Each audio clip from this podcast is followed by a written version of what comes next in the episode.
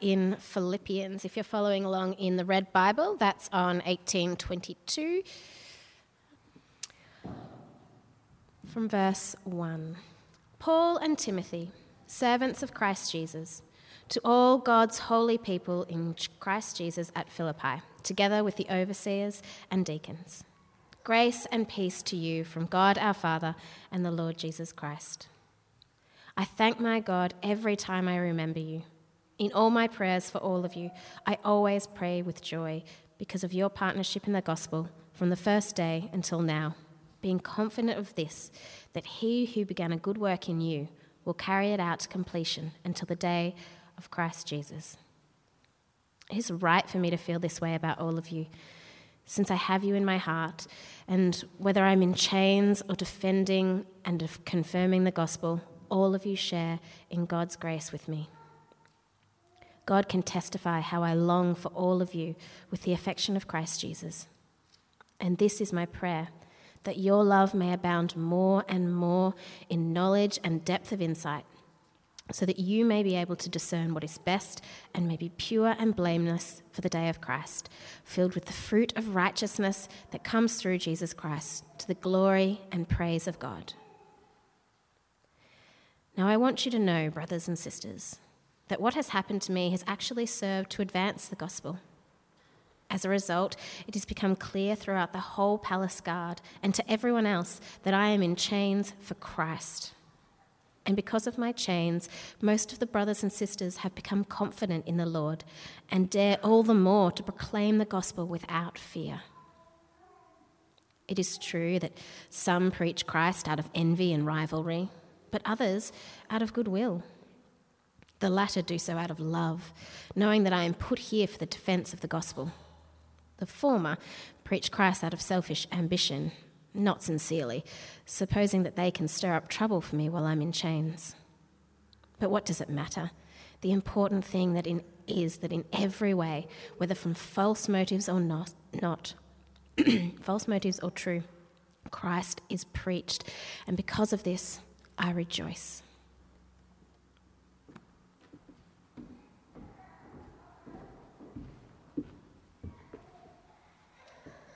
All right, thanks, Lindsay. And thanks, Jay. I mean, Jack.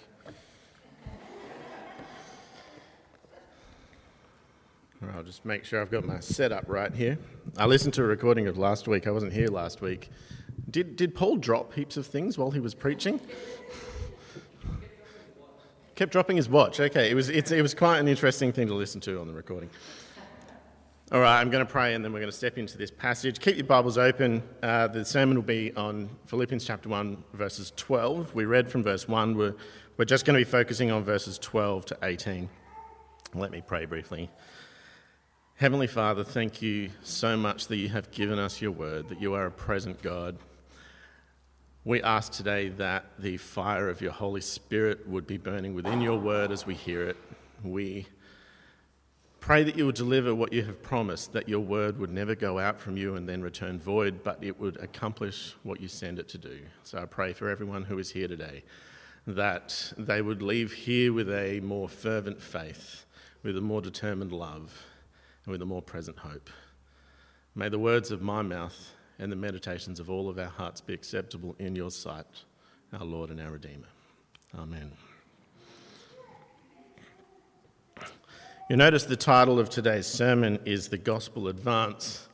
And if you look ahead to the following weeks, you might not actually have access to the roster, but if you do, you can see that all of the other sermons in this series also start with the word gospel. I think Johnny's next week, perhaps with the gospel desire.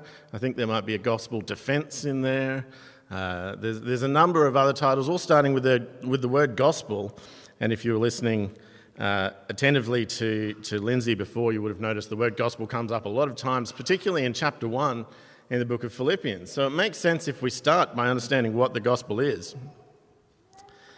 And so, by, by, way of introduction, I wanted to say what the gospel is, but I must admit I found it difficult to actually write something that says what the gospel is. I feel like I know what it is, uh, but actually putting it into words, it seemed like a thing that I could illuminate from many different numbers of directions, and, and, and, and, and you would see a different aspect of it, even though the gospel itself is quite simple. So in the Greek, the word for gospel is euangelon. Um, I'm pronouncing that incorrectly, I know. And it's, uh, the, the prefix eu, eu, means a good thing. Angelion uh, comes from angel, which is a messenger, and so it's the good message or the good proclamation. That's literally what the word means in the Greek. Our English word gospel comes from the same basic uh, combination of ideas the good proclamation, the good news. What the gospel is, then, is a good message. And what is that message?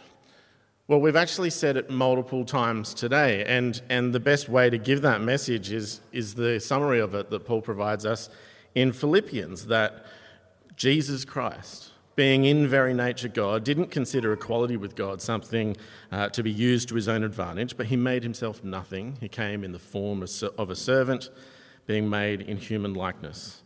And being found in appearance as a man, he humbled himself by becoming obedient to death, even death on a cross. Therefore, God exalted him to the highest place and gave him the name that is above every name, that at the name of Jesus, every knee should bow in heaven, on earth, and under the earth, and every tongue acknowledge that Jesus Christ is Lord to the glory of God the Father. The message of the gospel, there's so many summaries of it in the Bible, you'll find in Acts, the first sermon that Peter preaches is a very simple summary of the gospel. And always, the gospel seems to be basically a biography of Jesus Christ. In the book of Matthew, the gospel is called the gospel of the kingdom. Elsewhere, it's called the gospel of God, the gospel of the glory of God, the gospel of peace or reconciliation. But most often, it's called the gospel of Christ. And in fact, sometimes in this particular text we're looking at, it doesn't say preach the gospel, it just says preach Christ, Christ himself. Why is it that the biography of Christ is good news for us? Well, the reason is because if you are saved, if you are putting your faith in Christ, you are found in him. You are given the same story. In his death, you die. And in his life, you will live again on the other side of the grave. The gospel is the means by which God reconciles us to himself. Jesus Christ is the lens through which God looks at us. So he sees his perfect Son, and we are remade in his Son's image. And Jesus Christ is the lens through which we see God. God otherwise would be invisible to us. We could not bear to look at his glory. But in Christ Jesus, we find the appearance of God. We find access to God through him. Jesus Christ is, in every sense, the substance of the message of the gospel. And if we look further on in Philippians, in Philippians uh, 3:20, Paul gives us perhaps a little bit more insight into that. He says, "Our citizenship is in heaven, and we eagerly await a savior from there, the Lord Jesus Christ." Who by the power that enables him to bring everything under his control will transform our lowly bodies so they will be like his glorious body. So, the message of the gospel is Jesus Christ. And if you want to understand the gospel, you need to put your faith in Jesus Christ and learn about him and learn how to share him himself with others. So, the gospel message is Jesus Christ himself. The gospel proclamation was what the church was given and entrusted with when Jesus left this earth and ascended on high.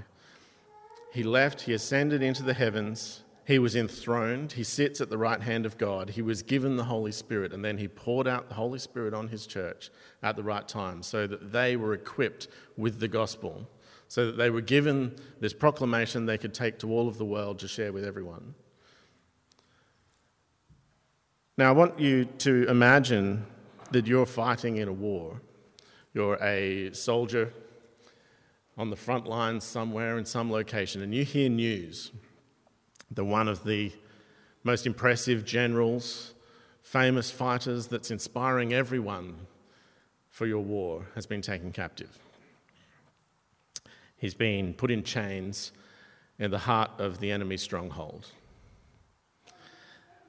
That's the context that we enter into with Philippians here. The Apostle Paul, the most impressive of the apostles in many ways, the most active, gone on so many missionary journeys, started so many churches, so many people can say he's their, he's their father in the gospel. He's the one they first heard the good news through. A fiery preacher, full of the Holy Spirit. Has been taken captive. He was arrested, he's been taken to Rome, he's chained to a palace guard in the palace. He is going to go on trial before Caesar and quite possibly be put to death. So that's the context that we come to uh, our passage today. And so we're just going to work through it um, essentially just verse by verse. And then at the end, I have a few items of uh, application. So the first thing that Paul says to them is Now I want you to know, brothers and sisters, this is in verse 12, what has happened to me has actually served to advance the gospel. As a result, it's become clear throughout the whole palace guard and to everyone else that I am in chains for Christ. And Paul is telling them here that things are not what they look like. He might have been taken captive and taken into the heart of the enemy's stronghold, but though he may be in chains, the gospel is not in chains. Though he may be in chains, Christ is still in control of everything that is happening. Not only is his ministry not vulnerable to the things that the enemies of Christ might be doing at that time, taking him captive and chaining him up, not only is it invulnerable, but actually it's exactly where God wants him to be. This is exactly where he's meant to be. And if you read in Acts about how he came to be here, the Philippians probably didn't have the book of Acts at this stage, so, so they wouldn't have, have known all of this. But he had a vision on his way there when there was a shipwreck. He was on his way to Rome, and he had a vision from an angel. And the first thing the angel said to him is not, Don't worry, you're going to survive the shipwreck. The angel said, Don't worry, you are going to stand on trial in front of Caesar. Like most people would go, Don't worry, I'm going to go on trial in front of the emperor of the, like, the whole known world. No, that was exactly where he's meant to be. You listen to Christ's sermon on the Mount of Olives to his disciples, and he said to them, You are going to be brought before kings and rulers and princes, and in that moment, don't worry. I will give you the words to say. That's my plan. That's how I'm going to advance the gospel. Paul is exactly where he has been heading. And so, Paul is exactly where he is meant to be. And this is also something that we see throughout the scriptures. God often works in unexpected and mysterious ways so that things don't look like they are as good as they are. Uh, what came to my mind was Samson. I also thought of Joseph and David, but Samson has a similar story. Samson, through some foolish decisions that he made, he lost his strength and he was taken captive by the Philistines. And so you can imagine if you were an Israelite at that time, the Philistines have been oppressing your nation. This warrior stands forward and he's indestructible and, and, and he's such an inspiration, and he's protecting you, and he keeps fighting against the Philistines, and then he gets taken captive, and his eyes get taken out, and he's chained up in the heart of their temple, and you haven't seen him for weeks. You're going, well, things are out of control, things are not going well. But it was exactly what God had planned, because the Philistines, in their arrogance, put Samson on display when there were a thousand or something like that. I can't remember the exact number. There were a lot of them in one place. And at that moment, God used Samson to just push over a couple of columns of the temple. The whole thing crashed down and took out the, all of them in one go. God had a magnificent victory planned. And even though Samson did the wrong thing, even though the Philistines, you know, looked like they were succeeding, people might have lost hope, God's plan was not thwarted. God works in these ways, and his plan is invulnerable. And so, in this particular situation where Paul is, we can put a, a little bit more uh, flesh on the bones, if you like, a little more, bit more detail. Paul has been chained to a palace guard, and so everywhere he goes, he's got a guard chained to him. Um, from Paul's perspective, he hasn't been chained to the guard. The guard has been chained to him. This poor guy has to, has to stand there the whole time while Paul's singing and praying and writing really complicated letters. And, uh, and, and all of the palace guard, they keep hearing about this amazing guy, Paul. Did you know? Like, he survived a shipwreck. In fact, everyone did. And then he survived a snake bite. Like, nothing can stop this guy. And he's happy. Why on earth is he happy? He's probably going to die next week. It, it doesn't make sense to them. The whole palace guard understand it's, irrefutable to them that his chains are in Christ for the, for the cause of Christ. They can tell because his witness is so strong. And, and if we look further then uh, further down into verse 14, he says, Because of my chains, most of the brothers and sisters have become confident in the Lord and dare all the more to proclaim the gospel without fear. All of the Christians who are in Rome, for them, Paul, one of, one of God's great apostles, has come into their city. And they can see that even though he's chained up, there's, there's suddenly all these new Christians among Caesar's household. There's all of these palace guard. Everyone's talking about Paul. And they're like, Paul's doing his bit inside the palace, we need to do our bit outside the palace. So they're doing preaching and they're telling everyone the good news. They're making sure that the church of God together, side by side, is proclaiming the gospel of Christ, the evangelion. They are giving that message of Christ because a work is being done in their midst. And this is what Paul wants the Philippians to understand. He started, Now I want you to know, brothers and sisters, this is working for the advance of the gospel. There's a work happening in Rome.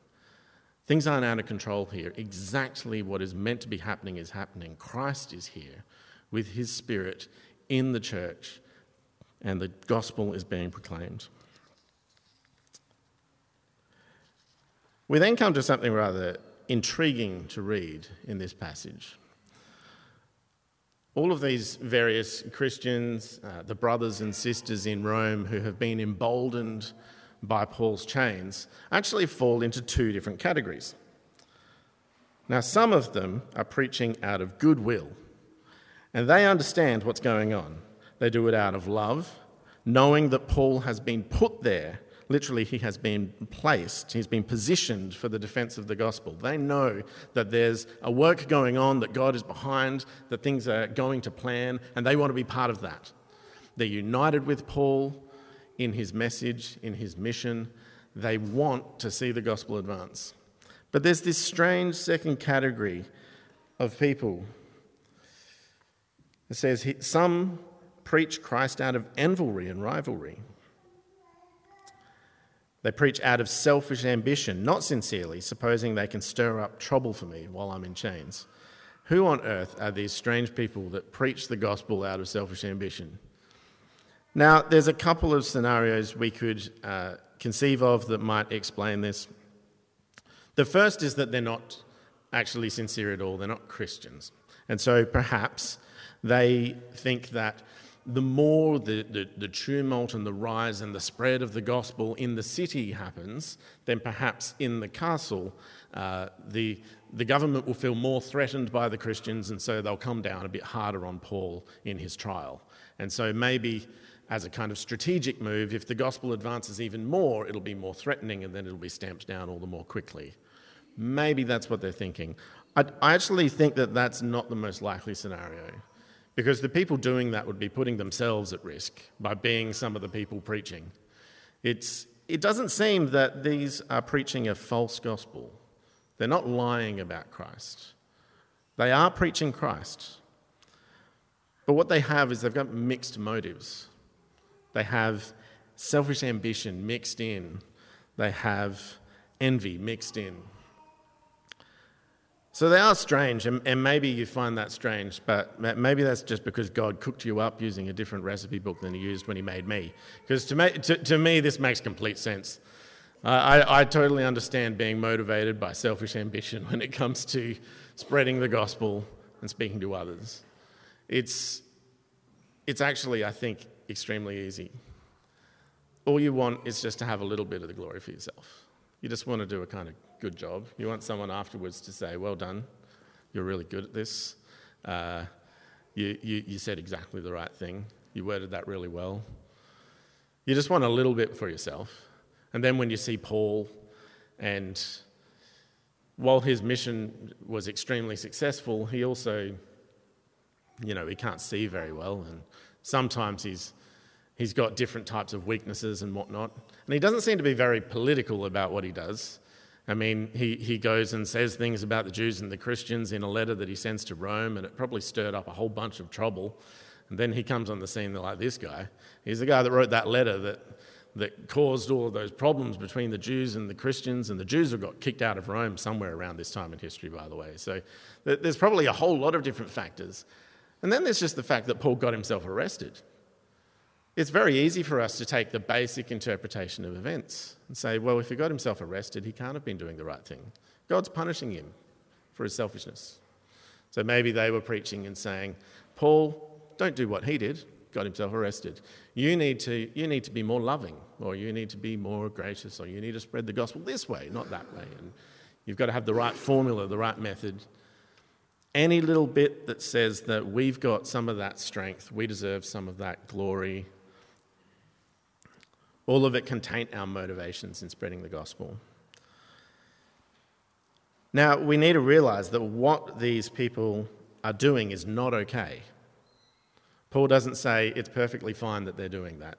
He's going to say a little bit further down in the letter, uh, in Philippians 1:27, uh, he says, "Whatever happens, conduct yourselves uh, in a manner worthy of the gospel of Christ." A bit further down, um, then I'll know you are striving together in one spirit, as one for the faith. He speaks about them standing side by side and being of one mind. In chapter 2, verse 3, he addresses this very thing very specifically. He says, Do nothing out of selfish ambition or vain conceit.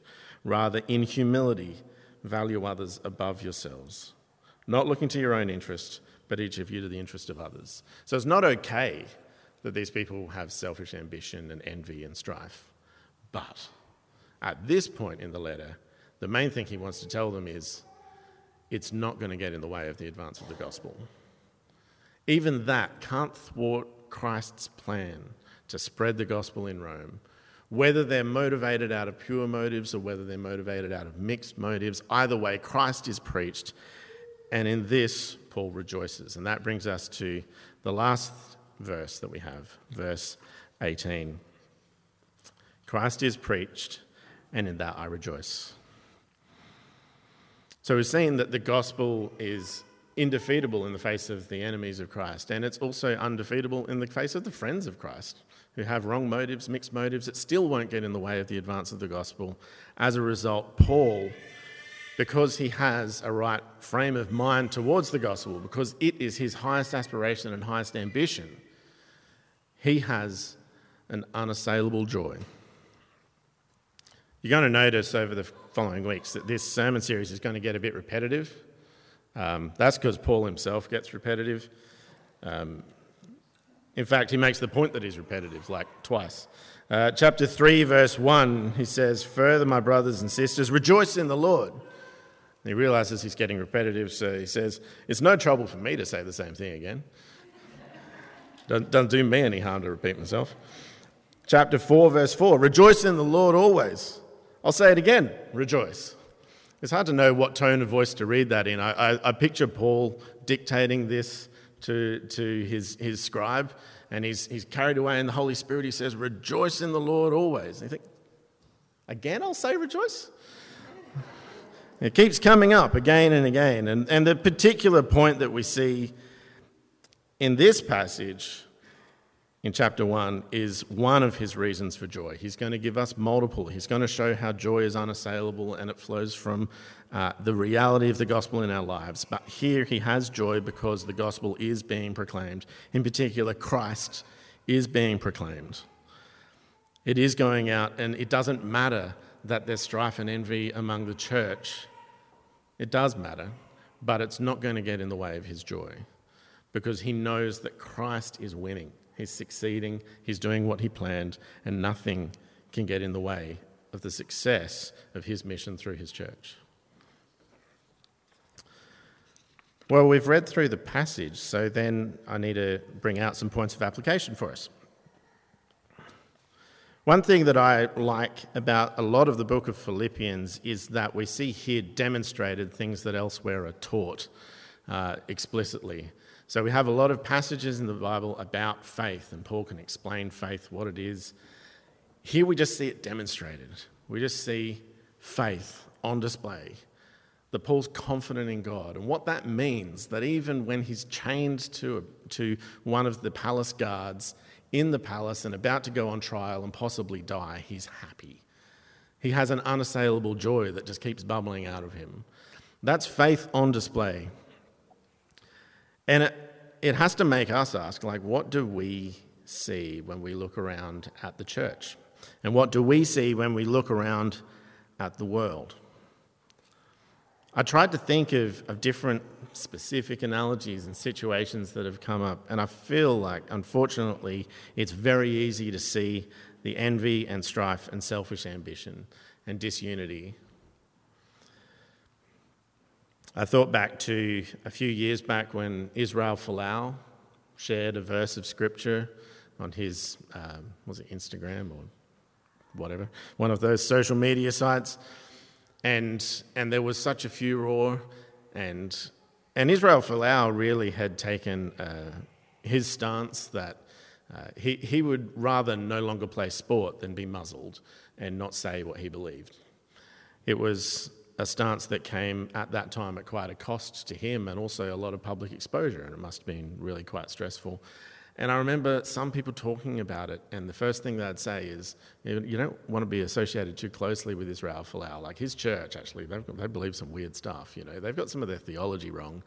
And even in the midst of, of something like that, admittedly, it's not straightforward, but our attitude needs to be well, the gospel is in Christ's hands. His spirit will work through his church whether the friends of Christ or the enemies of Christ, whether with pure motives or mixed, we need to be able to rejoice when the gospel is spread.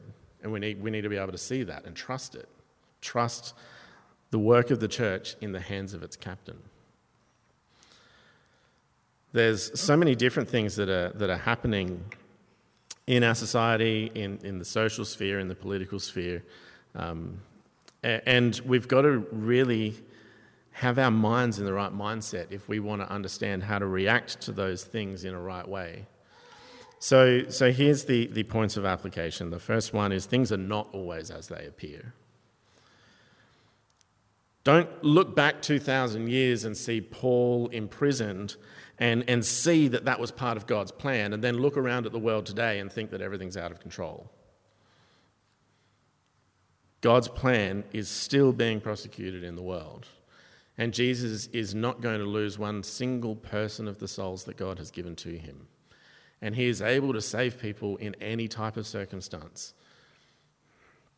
So do not worry that the big picture is being lost for the weakness of the church or the weakness of us. Secondly, for yourself, have the gospel as your first aspiration and ambition. It's not that we should have all of the, the, the right theology or the right attitudes towards society and the right understanding of politics and all those things. The gospel has to be central. I listened to a, a talk by um, Don Carson about Philippians when I was preparing for this. And he spoke about uh, a friend of his, I think he was a, a, Mennonite, and I don't actually know exactly what they are, but um, th- this guy had uh, said that the movement that he had been part of seemed to have gone through three phases, through three generations. In the first generation, they knew the gospel and they explored and, and tried to understand secondary issues, the peripheral things. In the second generation, they assumed the gospel and they focused on peripheral things. And in the third generation, they forgot the gospel and all they had were the peripheral things. We don't want that to happen to our church, which means we need to keep the gospel at the center, because if you read the scriptures, the gospel is at the center. The gospel is the highest aspiration of God's church. And the gospel is Christ. And if, if, if the gospel is not presented as Christ himself, if he is not the vehicle of the gospel, then we're not quite getting it right. So have the gospel as your first aspiration and ambition. Thirdly, take a lesson from the Christians, the brothers and sisters in Rome. Be emboldened to proclaim it without fear. The gospel is not vulnerable to the enemies of Christ. It is not vulnerable to the friends of Christ. It's not vulnerable to you you have the same promise that was given to the apostles when Christ said to them, You will stand before kings and you'll be put on trial. And in that moment, don't worry about what you will say because the Holy Spirit will give you the words to speak. And when God wishes to pluck a soul out of hell and into light. He will give you the words that that person needs. And if you have the gospel as your highest aspiration, if you are part of God's mission, He will put you in the situations and He will give you what you need. So be emboldened to proclaim the gospel without fear and learn from the other things that Paul has said in his other letters. He speaks about how he runs, and he doesn't run, he, he, he whips his body into submission so that he would become more fit. But he doesn't do it because, because of longevity or for fitness. He doesn't do it for a fun run. He does it for a run that he wants to win. And the, the analogy he's using there is not that his life is a race and he wants to get to the finish line sooner. Uh, he, the point is that there's something at stake, there's something that matters. And he's part of that, and he wants to do it as well as he can. He's not afraid of losing, but he tries to win. He says he's like a fighter, he's like a soldier. He doesn't, he doesn't fight like someone who's just doing katas in his own private dojo, you know, just punching the air. He fights like he's actually got enemies to punch because he understands he's part of a real army. Now, sure, he doesn't fight against flesh and blood, he fights against principalities and powers and the rulers of the darkness of this age. But he still fights for real. He's really part of the battle. And don't, don't live a, a Christian life where you are standing on the sidelines clapping as your team wins. Our job is to be on the field, wielding the sword of the Spirit, which is the Word of God. And if we trust God's Spirit, He will help us to fight, He will give us victories. And He'll have some good times and it'll have some hard times, but it will be real. And then you will know that unassailable joy that Paul has in every situation. Take this lesson from Samson. I mentioned Samson before. Samson was taken captive when he lost God's Spirit, and he regained his strength when he regained God's Spirit. Zechariah had this message for Zerubbabel, who was the, the, the governor of um, Jerusalem. He said, Not by might nor by power, but by my spirit, says the Lord Almighty. We put in so much effort, and we will put it in to, to, to learn the creeds and to get our understanding right, to have a right knowledge, uh, to, to, to know God's scriptures. But ultimately, the victory will never come through our abilities. Paul himself was given weakness so that Christ's strength would be perfected in him. As a lesson for us that God's strength is what brings the victory. And for as long as God's church tries to prosecute its mission without God's Spirit, it will not succeed.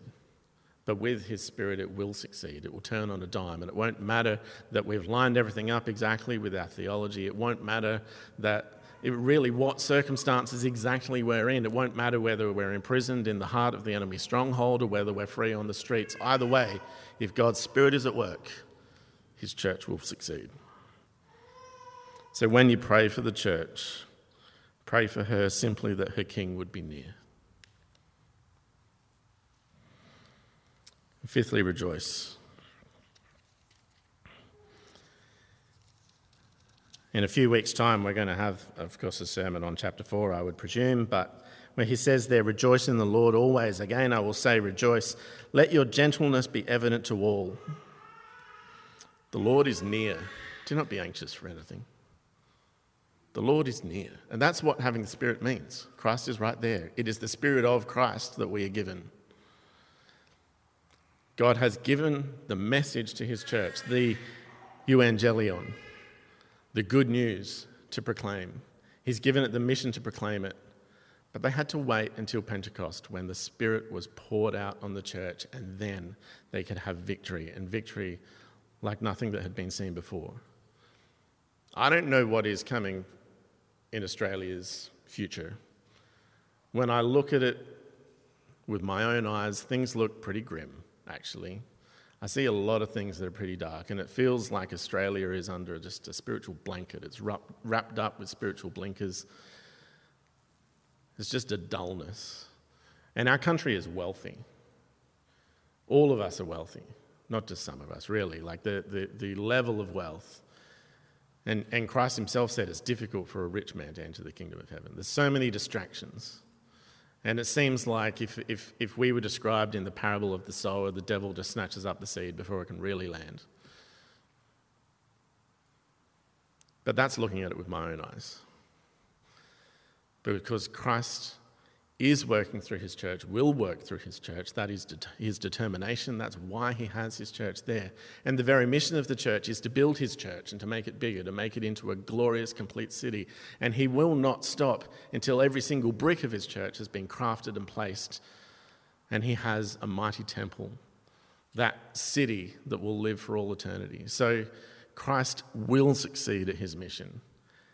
And we should seek to pray for his spirit to learn the gospel, to be emboldened so that we are part of that church, doing our part and knowing the joy of the undefeatable nature of that mission.